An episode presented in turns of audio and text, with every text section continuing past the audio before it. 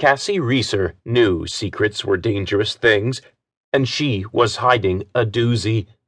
Though it wasn't like she could tell anyone and not be committed. Running up to someone and saying, Hey, I've got superpowers, would get her fitted for a tight white jacket, and not the kind made by Betsey Johnson. So she kept her little secret to herself. But if there was one person she would have trusted with her secret, it would have been her best friend, Mallory. Cassie, you have to come to the Winter Wonderland party tonight. I need you as my wing woman. Cassie eyed her friend and shook her head. With her flaming red hair and exuberant energy, not to mention her penchant for wearing green, it was hard not to think of her friend as a leprechaun. Mal, you know the rules. Peter won't let me anywhere near this party. Her older brother, Peter, gave a whole new meaning to overprotective. Mallory pouted. But you haven't even asked him yet. Besides, it's a school event. Uh, he can't say no to a school event, right? Cassie carefully counted the canned goods in the box she'd packed before setting it to the side. Volunteering for the school's food drive was one of the highlights of her week.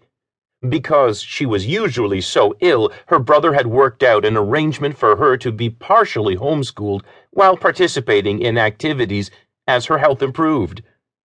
The arrangement worked well for the most part, but Peter was always so worried about her health. The constant hovering was overbearing. But she'd been cured for months. Now he was terrified someone would find out their secret and take her from him. At least that was the lie du jour. A part of her wondered if he wasn't busy trying to replicate their little miracle. Cassie watched the group of teenagers milling about surreptitiously. Volunteering was the one outside activity her brother allowed. Growing up, she'd been in and out of hospitals due to congenital heart failure. Now that she was cured, he let her out on occasion, but under the caveat that she was careful of the people she met. As she loaded canned food into separate crates for vegetable, meats, and dried grains, she tried to relax and enjoy herself. But she couldn't shake the feeling that someone was watching her. Likely for good reason, too.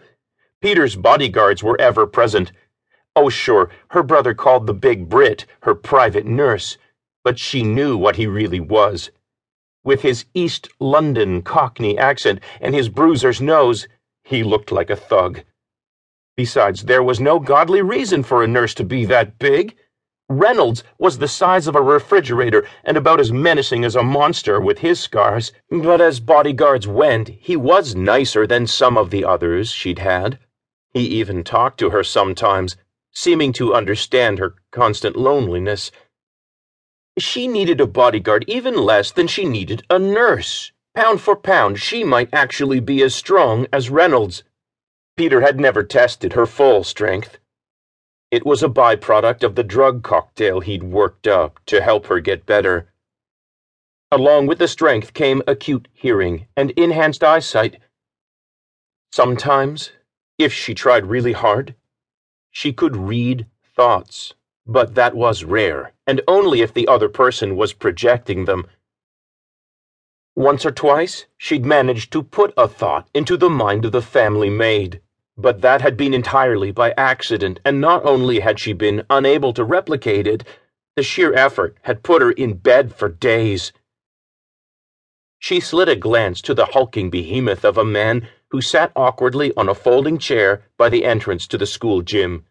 Why she needed a bodyguard at Millings Academy was beyond her. The posh private school had a campus to rival any Ivy League. But Reynolds was just more proof that there was no arguing with her brother. He was so anal about her security.